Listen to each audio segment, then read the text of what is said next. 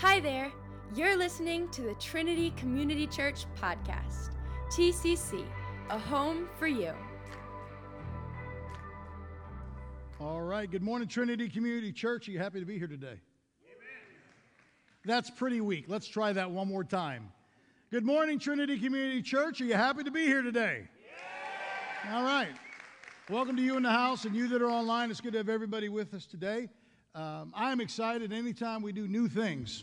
Uh, I'm excited. I had a, the privilege of hanging out with Pastor Joseph last week. We talked a little bit about what they're doing uh, in the Congo and then what we're planning on doing here at Trinity. And he was a fountain of resource for us. I love how God brings people together at different times and how we, we help each other. We get synergy from each other. It's a big deal.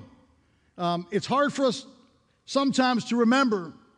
Even though you and I are independent, we are also interdependent. Don't try to be an island unto yourself. Lock arms with your brothers and your sisters. We're better together than we are apart. Amen? We are. So we get to start this brand new series called I Am. I love um, digging into the person of who Jesus is. I had a youth pastor when I got saved. Uh, he anchored my faith to this. He says, T J, man, get anchored to who Jesus is. Anytime you feel like you've lost your way, you start reading the Gospels. Get into the heart of Christ again, and that'll always bring you back. How many of you every once in a while you lose your way? So God brings us back in. I remember a few years ago, we, uh, our church in Denver, Mosaic Church, we uh, we did a lot of, of, of body ministry, a lot of ministry to, to the less fortunate, the poor. We had a food bank there. I think our last year, that we had our food bank, we fed sixty thousand people that year. sixty thousand. We had a big, robust homeless ministry and stuff. And I remember uh, we just finished doing a, uh, uh, we weren't allowed to have homeless spend the night because of city ordinances, but we could be a day shelter. We could do meals. So we did a big meal. We probably had about a, about one hundred or one hundred fifty homeless men and women and children that had just eaten. And, and I was there and all of our volunteers left. And I was tired. Have you ever hosted a party and you're tired? At some point, you move from, man, this is a great party, to please go home. So I was in the please go home department. So I'm doing my stuff in the church, getting ready to leave, and all of a sudden, I hear this banging on our glass doors in the front of the church. Now, we got this little church, not a very big church at all, and banging and hollering, and it sounds like they're going to bust these doors down. Now, again, we were not a very well-to-do church, so I'm thinking, man, these doors are a lot of money. I don't know what's going on. So I go to the front, and there's a guy kicking on the doors, doing stuff like that. So I go down there. I fling the doors open with all of the Jesus I can muster, and I said, what is your problem? He said, well, I was trying to get somebody's attention. I said, behold, you've won. I'm here. What do you want? Because I just had it. Have you ever just had it? You know, Jesus is in here somewhere. Where he's at right now, I don't know, but he's in here somewhere. He goes, well, I'm hungry. I said, well, we just had a meal. He goes, yeah, I'm late. I missed it. No, duh. That's why we're talking right now. He said, well, can I get something to eat? I said, yes. Just stop kicking the door. So I invited him in. He sat down and went and got him some food. And I handed him a bag of food. And have you ever given somebody something and their, their response to you was being ungrateful? Have you ever done something for your children and they didn't say thank you? And you just want to take that thing and just throw it into the weeds? You ever done that? So the guy goes, thank you for nothing. He says something like that. And I said, wait a second. I said, man, I said, I said, this is for you. We want to make sure you're okay. He goes, you don't care about me. Nobody cares about me. He says, this church, this church stinks. This church doesn't care about me. You don't care about homeless people. This is just for you. And he's going on and on on how as a church we stink. And then he says, and let me tell you about your pastor. He's the biggest hypocrite on the planet.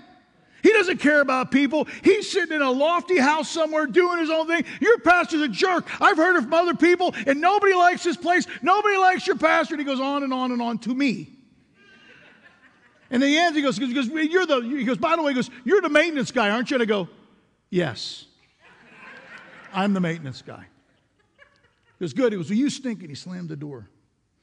And I went in there and I thought to myself, I wonder how much the maintenance guy makes.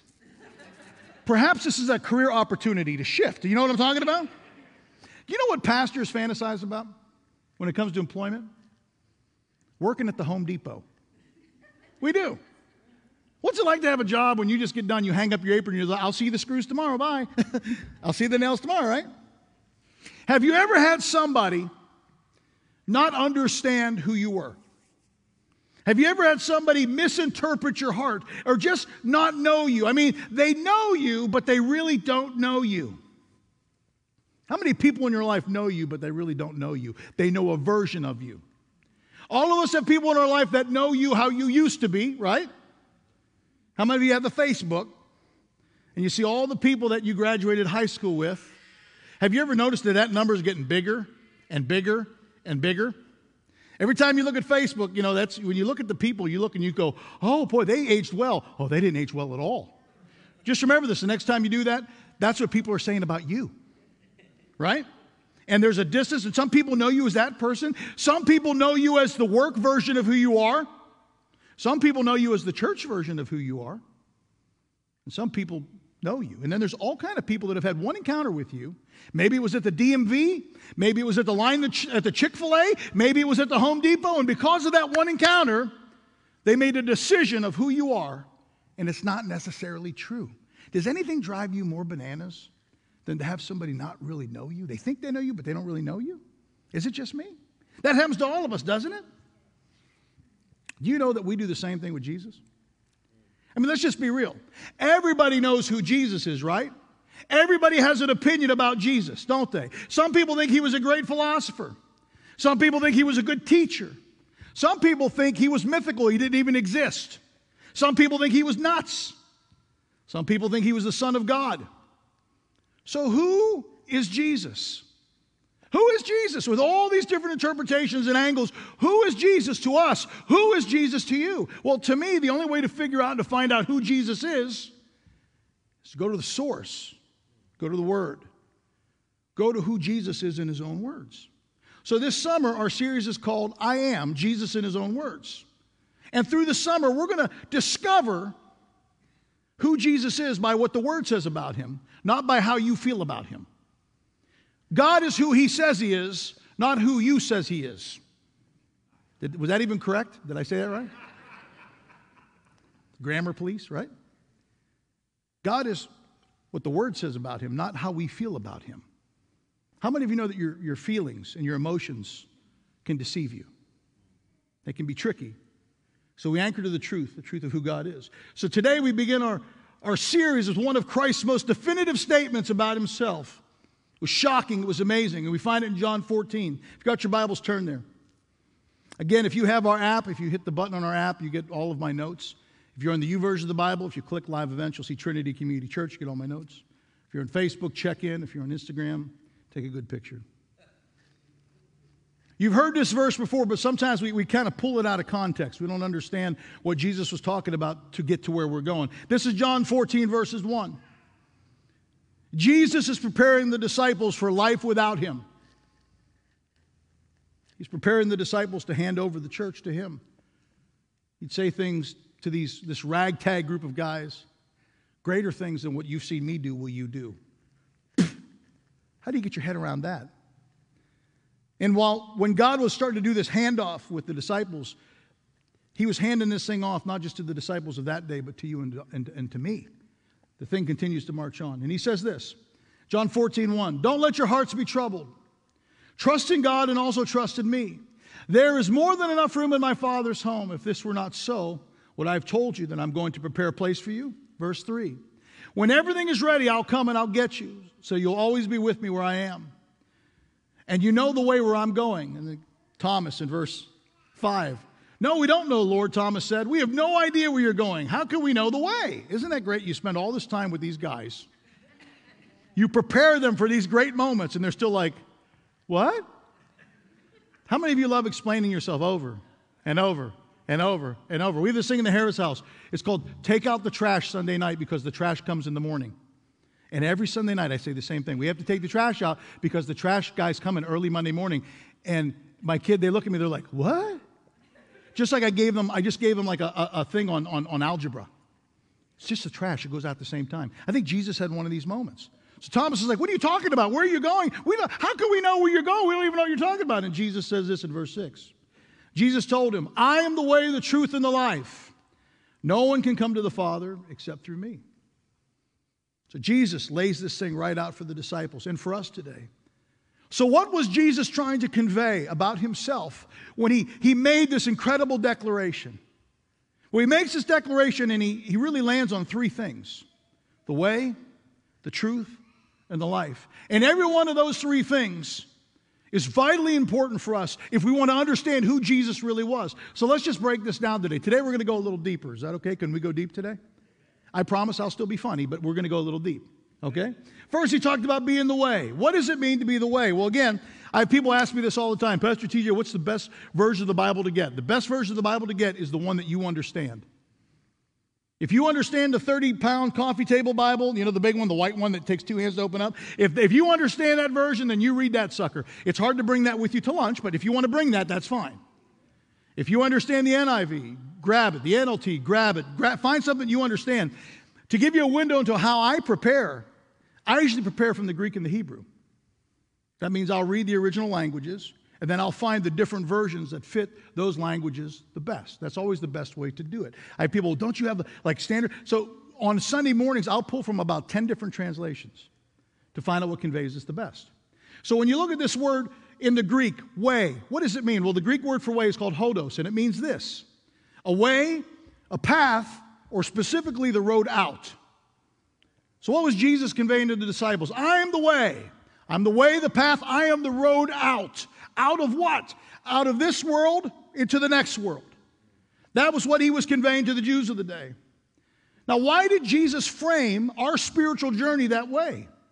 Well, again, he's trying to, uh, to, to give us as much detail as possible, because how many of you know that um, even though we call what we do faith, we want to know as many details as possible, right? When it comes to our faith and our journey. Wouldn't you love it if Jesus would just lay down right in front of you everything that you needed to know in one place, and just like, and he's like, go get it? Why do you think he doesn't do that with us? Do you know what? If he laid all that stuff out to you about what you would become and the journey to get there, you know what it would do to most of us? You would freak out. Because you see this ominous thing, well, I can't get up there. Are you crazy? So what does God do in his mercy? He gives us bite-sized pieces, uh, pieces to bring us along as we become. We're human beings, not human doings. We become. It's not just about all the stuff you do. It's who you are becoming. And God, in his infinite wisdom, uses the good, the bad, and the ugly to help you to become the person that he created you to be. That's what the Creator does. He does. But we want all the details, right? We're like Thomas. Look at the verse again. Look at verse four and five again. Jesus makes the statement, and you know the way where I'm going. And what does Thomas say? No, we don't. No, no, you think we know the way, but no, no, we don't. How many of you have had those conversations with God? God's like, I got this. This is your purpose. This is your plan. You know how to do it. And we go, no, I don't. I know you think I know that I know, but I don't know that I know that you don't know that I know. We do this all the time. Why? Because we want details all the time. We want step-by-step instructions, right? We want to have a spiritual G P S. How many of you, if your G P S told you to drive into a pond, you drive into a pond? Right? I don't know how to get from here to there. None of us do. All of us have G P S's on our phones or whatever it is, right? And if you have a G P S, it does one or two things for you. It's either, three things actually. It's either the time to beat, right? They said, you know, if I, and I, I call my, my G P S Lola. If Lola says it'll take you twenty-two minutes to get there, pff, bet not. twenty minutes or less, right? How many of you guys are like that? Some of you view it as gospel truth, man. If it says go left, I go left. If it says go right, I go right. Some of you just be in a circle the whole time if the G P S got stuck or if Lola was mad at you. Go left, go left, go, wait a second. Or some of you listen to your G P S, and instead of it telling you where to go, it's really the voice of suggestions. And you still go your own way. For example, Um, you know, one of our guys, uh, and you, you can go to the next slide. You all know, you all know John Simmons, right? Yeah. Now, John has, has been going to camps. How many years have you been going to camp, John? seventeen years. seventeen years. Holy cow. So John has moved from camper to counselor extraordinaire to van driver. And every year, and by the way, I've cleared this with John before you start thinking, okay? Every year when they go to camp, John's usually driving a van, and usually John's van is about ten to fifteen minutes behind all the other vans, even though they leave at the same time. Because John um, uses um, the Spirit to guide him to where he needs to go in the van. So as they were leaving, and you can tell it's true, as they were leaving and they're getting ready to go, I said, John, I said, this year when you go to camp, Use your G P S, not the force. The for, may the force be with you. I think I'm just going to go left. Don't do that, because kids are trying to get to camp, right? Some of us do that with our faith. Again, beloved, understand this. Very rarely in your faith will God give you step here, step here, step here, step here. Sometimes He will. God is more than a compass sometimes than just a G P S. For Him, it's not just about the perfect step for each destination. It's about the companionship along the journey. Know Him. His heart is that you know Him. And as you get close to Him, you're not going to miss it. You stay close to Him, you stay connected to Him, and God will unfold all these things that He wants you to do and all these things that He wants you to be. So God starts here. And instead of it just being this big destination, He says it's not the destination. The perception is understanding what I want with you, what it means for me to be the way. And He lays this down. He said, guys, the, the thing is for you, you know, we want the step-by-step instructions because we want to have the checklist, because we want to have every, we want to be able, we want every rule. If I could just do this, this, this, this, and this, I'm good, right? How many of you know your faith is not just built on this, this, this, this, and this? It's not. It's built on a person, not solving every problem. Does that make sense? So He lays that out when He talks about being the way. Our faith is more than a path. It's found in a person. The person is Christ. It's not about making just all the right turns. It's not about making even all the right decisions. It's about choosing to follow the right person. That's why verses like, you know, um, God causes everything to work together for the good of those that love Him and are called according to His purpose. That's why God can use those things to get you back on your path, even when you step off your G P S track. Now, in order to follow the person of Christ, you can't do that without engaging the T word, trust. So Jesus declares this. He says, I am the way.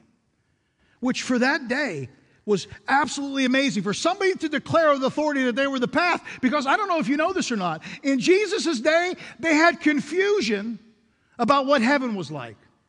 Even, you know, within the Jews, if even anybody could go, you know, there uh, at all. In fact, when you looked at the Jews, there were two primary religious sects that made up the Sanhedrin that led their nation religiously.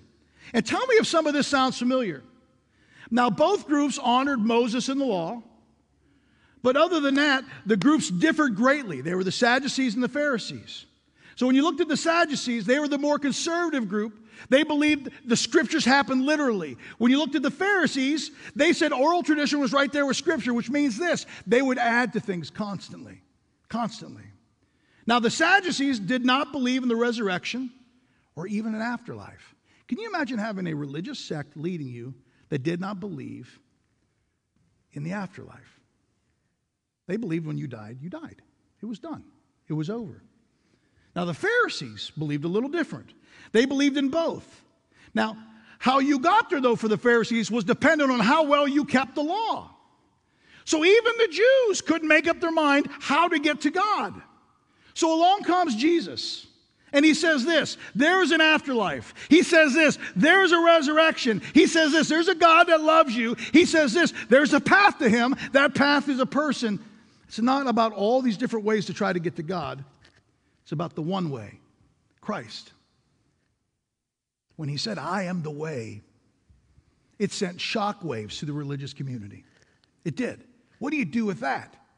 Because back in those days, there were lots of different paths. Now, I know that today's totally different. I know now we don't struggle with the paths to God, right? I know now we're just, we're all, even within the church, we're all in one, you know, we're, we're in sync like the band, right? That was good. Like the band, you know, you know, well, you know it, right? Do you know when you look at all the religions of the world today, almost all of them include Christ as being a good teacher, a prophet, somebody to listen to, somebody to affirm. But only Jesus set Himself apart from all these other things. Only Jesus brought clarity. He didn't say, I am a way. He said, I am the way to the Father. This makes us different, beloved. Now, it doesn't mean that you can't love people. It doesn't mean that we can't, you know, stand and help people. But what it does mean is this: we believe as believers that Jesus is who He says He is. And our faith is built on the things that He declares. And one of the things that He declares is that He is the way. From Jesus' lips, Jesus is not a choice. He's the choice. He's not an option. He is the option. He is. Acts four twelve says this, "Salvation is found in no one else, for there is no other name under heaven given to mankind by which we must be saved." Jesus isn't part of this conglomeration of things. He's trustworthy, and if you follow him, he'll lead you to the Father. He is the way out. Is your life oriented around the way? Do you believe that Jesus is the way? Do you believe that everything you need in life flows through Jesus and he is the way? Think about that. Think about your life and how it's oriented right now. Do you really believe that? Is he an option? Have you mixed things with your faith that don't belong there? He said he's the way. And then he moves to the next part. He said he's the truth. Now this is interesting. The Greek word for truth is aletheia, which means this, unconcealed reality. Unconcealed reality. Truth is not your reality. You ever heard the phrase perception is truth? We see little bits of it. That, that your truth is not just, you know, your reality is not just truth. What you perceive is, is, is, truth is deeper than that. Truth, again, is the reality of where we live. For example, I was in the food store yesterday, and I was looking for things to cook for our fourth of July celebration.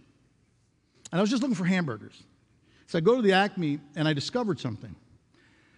There's an entire case of food, vegetables, pretending to be meat. Have you seen this? When did this happen? Now, I'm all for meatless options, but there was a whole case, and I grabbed a box of Bubba burgers. Bubba? What about Bubba says plant? And I put it in the thing, and I went, oh, wait a second. I looked down closer, and it was meatless Bubba burgers. I threw that back in the case. Get that thing away from me. Let, let it taint me. You know what I mean? Now, I understand I've had people tell me, Anne-Marie, I've had people tell me that plants taste just like meat. To the untrained palate, perhaps this is your reality. But to those of us that have enjoyed meat for a long time, savored meat, enjoyed it for decades, I declare your truth to be false. False. Veggies pretending to be meat are false. If you want vegetables to be meat, I got a solution for you. Feed your carrots to cows. Get the meat from the cow. It's kind of the same thing. Right? Thank you. Can I get a witness? I'm glad I got that off my chest. Huh. I almost brought that home. What would I have done? Trish, what would I have done? Take that thing back, right? Here's the truth. Even though this thing might be your reality, it may not be the reality. Even though something may be your perception of truth, that doesn't mean that it's the truth. Aletheia, what does that mean? Unrevealed. It's, the, the truth is revealed among us. Aletheia conveys more than an opinion or a position. It conveys the divine reality of what truth is. This is truth. Understand this, beloved. Jesus is not the keeper of truth. He is the embodiment of truth. It doesn't say Jesus is the way. He guards the truth and he's the life. It says Jesus is the way, the truth, unrevealed or revealed reality. And the life. He is our reality. Think of it this way. You can say anything you want about something or somebody, especially if somebody else hasn't encountered it yet. But once that thing comes into your midst, once you see it and you taste it for yourself, you understand what reality is. You do. For example, a few years ago, a long time ago, Robin and I were in a bookstore in Brooksville, Florida. And it was a little Christian bookstore. We were looking for some stuff for the youth. And um, As I was checking out, we had an account there. And a lady heard our account, Brooksville Assembly, and she goes, oh. She goes, you go to Brooksville Assembly? I go, yeah. And I never tell people who I am because, you know, sometimes it changes how people interact with me. I don't, I don't lead with, hey, I'm a pastor or this and that. I just, I'd rather be T J and let you figure out the rest. So I said, yeah. She goes, oh, you guys go there? I said, yeah, yeah, I go there. She goes, oh, man. She goes, that is a cool church. She goes, they got an amazing youth pastor. That was me. I go, really? I said, tell me more. True story. She goes, oh, it's great. They got this thing and blah, blah, blah, blah. And she's talking about how great the youth program is and blah, blah, blah, blah. And she's like, oh, we get together. That he's a good dude. And I'm going to have him do this because we talk all the time. And I go, really? You talk all the time with the youth pastor? Yeah, yeah, yeah, yeah. What's your name? Oh, Diane. Nice to meet you, Diane. Oh, yeah. Well, what's your name? T J. What, what are you? I'm the youth pastor. I had a guy who was in Wisconsin. I was working out at the Y, and uh, the guy who heard me talking about the church we were at and stuff like that, he goes, oh, he goes, you go to that Thrive Church? I go, yeah. He goes, that's my church too. I said, that's great. I said, how long have you been going to Thrive? Oh, I've been going there five or six years. That's fantastic. He says, have you met the new pastor? Yeah. I meet him every day. Look at him in the mirror, and I go, look at you, good-looking guy. He goes, yeah, he's a nice kid, blah, blah, blah. Do you, you know him pretty well? Yeah, I do know him pretty well. Yeah, what's his name? T J. Hey, that's your name. It is. It's the weirdest thing. It is.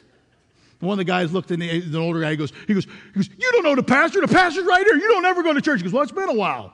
When's the last time you've been to church? About, about uh, two years. If you've been to church in two years, I'm not your pastor. All right? Here's the point. In his reality, that's his church. I'm his pastor, even though he doesn't know who I am. What is your reality of your relationship with God? He said, I'm the way. I am the truth. Again, what is the truth? That's God uh, pulling the cover back so you can see the reality of who he is. Right? That's a big deal. Truth is a big deal for us as believers. Truth is not just a position. It's a person. This is what Psalm thirty-four eight says about truth and understanding and tasting who he is. It says, taste of, of his goodness. See how wonderful the eternal truly is. Anyone who puts trust in him will be blessed and comforted. Or John eight thirty-two says this, for if you embrace the truth, the same word, it will release true freedom into your lives. Some of you struggle with freedom because you have not fully embraced the truth yet. The understanding, the reality of who Jesus wants to be in your life. He's the way, the way out, the truth, reality. And then he moves to the last thing. He says he's the life. What is life? Have you ever thought about life? What is it? How many of you know somebody that's living but they don't really experience life? They just go from paycheck to paycheck. They suck air, and someday they'll just die. What is life? That's a crazy, crazy thing to think about. Um, in nineteen ninety-six, and I remember this, the world was shocked by an announcement made by NASA. It was such a big deal, even President Clinton at the time made this announcement, this special announcement, that they had discovered life on Mars. How many of you remember this? Allan Hills eight four zero zero one is a fragment of a Martian meteorite that was found in Antarctica on December twenty-seventh, nineteen eighty-four, by an American meteorite hunting team. How many of you like to be on that thing? What do you do? We hunt meteorites. The patches got to look, they, they got to have sweet gear, right? That's just what they do. So they found this meteorite. They cut this thing open, and they found microscopic fossil evidence in this Martian meteorite suggesting that there are organisms that originated on Mars that point to at some point there was life on Mars. Now, I remember seeing the headlines. There's life on Mars. Now, this is a picture of the meteorite that was cut in half, and from this picture, they determined that Mars could have had life. How many of you remember back in the day when they would do sonograms twenty, thirty years ago, forty years ago, and they'd have to have somebody explain to you the picture that they just took? It's not like now. You see babies now, the sonograms, you can see the face. Sometimes they're high-fiving you. You know, have you seen the pictures now? But back in the day, somebody had to explain it to us. And I remember going in with Tyler twenty-some years ago, and they showed us the picture, and they would circle things. This is the nose. And I'm like, are you sure that's a nose? If you look here, this is the left big toe. And I'm like, what do you mean the left big toe? That looks like a blob of nothing. How many of you, you remember those things? So from this, they determined that there was life on Mars. And I got to tell you this, when I saw this, I was a little bit disappointed. Because when I thought they'd found life on Mars, I pictured this. Or, or maybe even like this. How many remember this? My Favorite Martian? Or for you more recent people, hey, I'll even take like this, right? The Martian with Matt Damien. But, but I didn't think life really meant, meant, meant this, right? So what is life? What is, more importantly, the life that Jesus promised? Well, to understand what life is, you have to look at the Greek word here used for life. Now, when it comes to the Greek language, there's three primary words for life, three different words that you'll see in Scripture that define life for us. Again, the Greek is built different than, than, than the English language. The, in English, we have words and we use adjectives to kind of tell you what the word means. We just have single words. In Greek and other languages, they're a little more robust. They actually have distinct words that mean certain things. For example, like, you know, in English, we say stuff like, I love pizza. But how many of you also love your, your spouse? How many of you know that that's a different type of love? Well, it could be. What's on the pizza, right? So the three words for, for, for love in the Greek, or for life, the first one that you see is, is called bios. Now, bios means physical life. You're living life. You're sucking air life, the things that you do day to day. Refers to your physical body. This is where we get the English word, you know, biology from. This is a sign of something that is more tangible in our realm. This is the Greek word for life here. It's used here in First Timothy uh, two, one and two. It says, most of all, I'm writing to encourage you to pray with gratitude to God. Uh, pray for all men in all forms of prayers and requests as you intercede with intense passion. Look at verse two. And pray for every political leader. Did you hear that, by the way? Did you hear that? I pray for our presidents all the time, everyone. You need to. They need help. All of them do. Um, and, and representative, so that they'll be able to live a tranquil, undisturbed lives. That word lives is bio, as we worship an awe-inspiring God with pure hearts.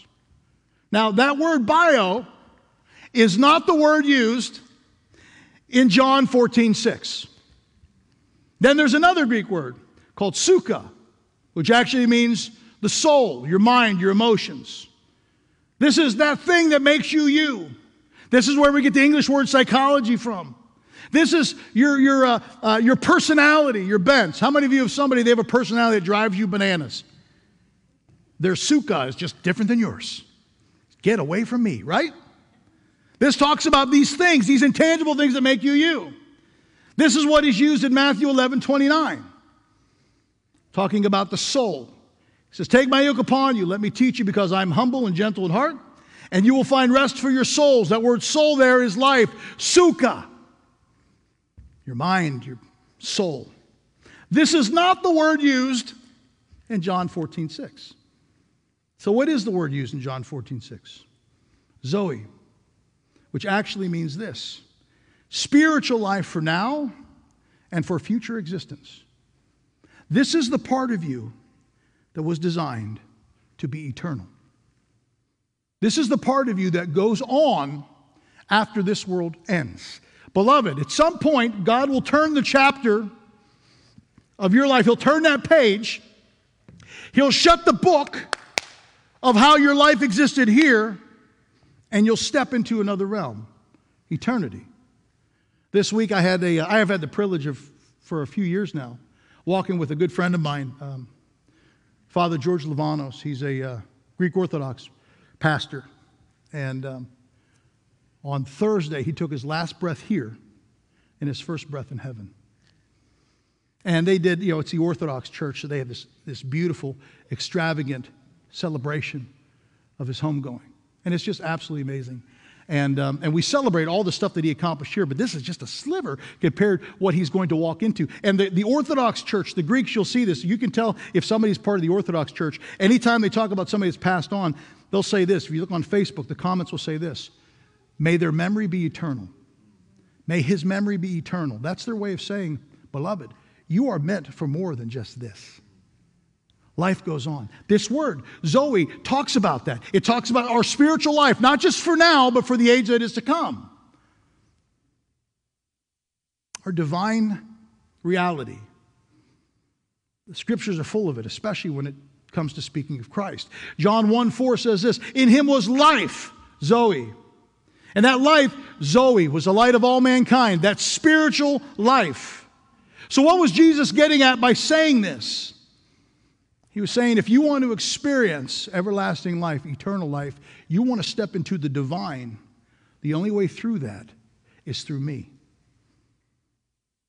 If you want to have true satisfaction, true purpose, if you want your spirit to be full, the only way to experience that is through the person of Christ. Let's be real. All of us have tried to, to put lesser things in us when it comes to life.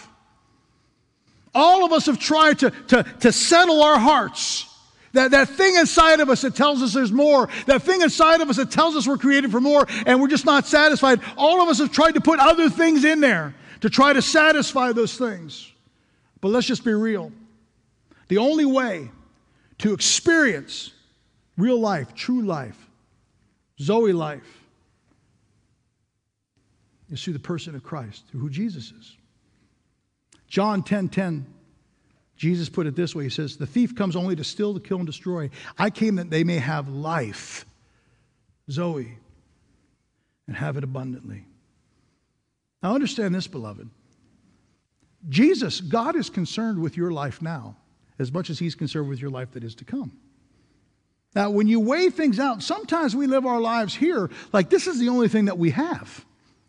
And beloved, nothing is further from the truth. You don't have to wait until you die to experience divine life. You don't have to wait until you die to experience purpose and to feel God's pleasure in your life. You don't have to wait till you're, you know, till you turn that page. You can experience it now.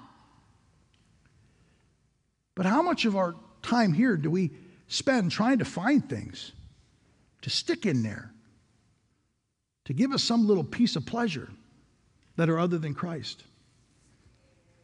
We search and we search and we search, and then we find ourselves empty. So Jesus says, I'm the way, the truth. I am the life you're looking for. Who better, who better to fill your heart's cry than the one that created you, than the one that defined you? He designed you. You're fearfully and wonderfully made. He knows exactly how you tick. That's the God that we serve. So how are you doing in the life department? How are you doing in the life department? Is Jesus it? Or is he one of other things? Are you still trying to stick things in there? So when you look at all these, you put all these things together, and we get a better understanding of who Jesus is, who he says that he is. First, he says, I am the way. What is the way? I am the path out. I am the only path to God. And then he says, I am the truth. Aletheia. I am your reality. God does not guard the truth. He embodies the truth. You can trust him. Even when you don't understand, you can trust him. And third, he says, I am the life. Your spiritual life now and your life into eternity. Stop searching for lesser things. Stop trying to find the lesser things that satisfy, because they won't. And then he caps everything else, caps all this thing off with one thing. He says, beloved, you cannot get to God unless you come through me. Later on through our series, we'll be talking about what it means for God to be the door. He says, this is the path. These things that I lay down to you, this is what your faith hinges on. So how are you doing in the life department? How is your faith? What is the condition of your faith? Are your feet planted on the road that leads to him? Or do you have a foot on different roads? How are you doing in the truth department? What is your reality? Have you mixed your truth with other things? Have you mixed your truth with your opinions? Or are you anchored to the reality of who Jesus is? Jesus is who he says he is. And then the life. Are you experiencing abundant life? True life? Or does the thought of death terrify you? If you live from Zoe, our chapter here, this is just a page that we turn. You step from this life into the world. Do me a favor, bow your heads with me. We're going to give the Holy Spirit an opportunity to just to speak to us. I know I hit three different dis- distinct things today, but you can handle it. Allow the Holy Spirit to speak to you about those three things, the way, the truth, and the life. And just ask him, say, Holy Spirit, will you show me if I am in alignment with your word, if I'm in alignment with your heart, if I know you, or if you have to shift things in me, Lord? Show me. And then listen for the Holy Spirit to speak to you. Again, the Spirit speaks to you just like He speaks to me. Jesus said, my sheep hear my voice. That means you can hear God. Ask Him and listen for what He tells you. Thanks for listening to the Trinity Community Church podcast. We hope this met you exactly where you are. To learn more about us, head to our website at t c c d e dot com or follow us on social media at Trinity Community Church. T C C, a home for you.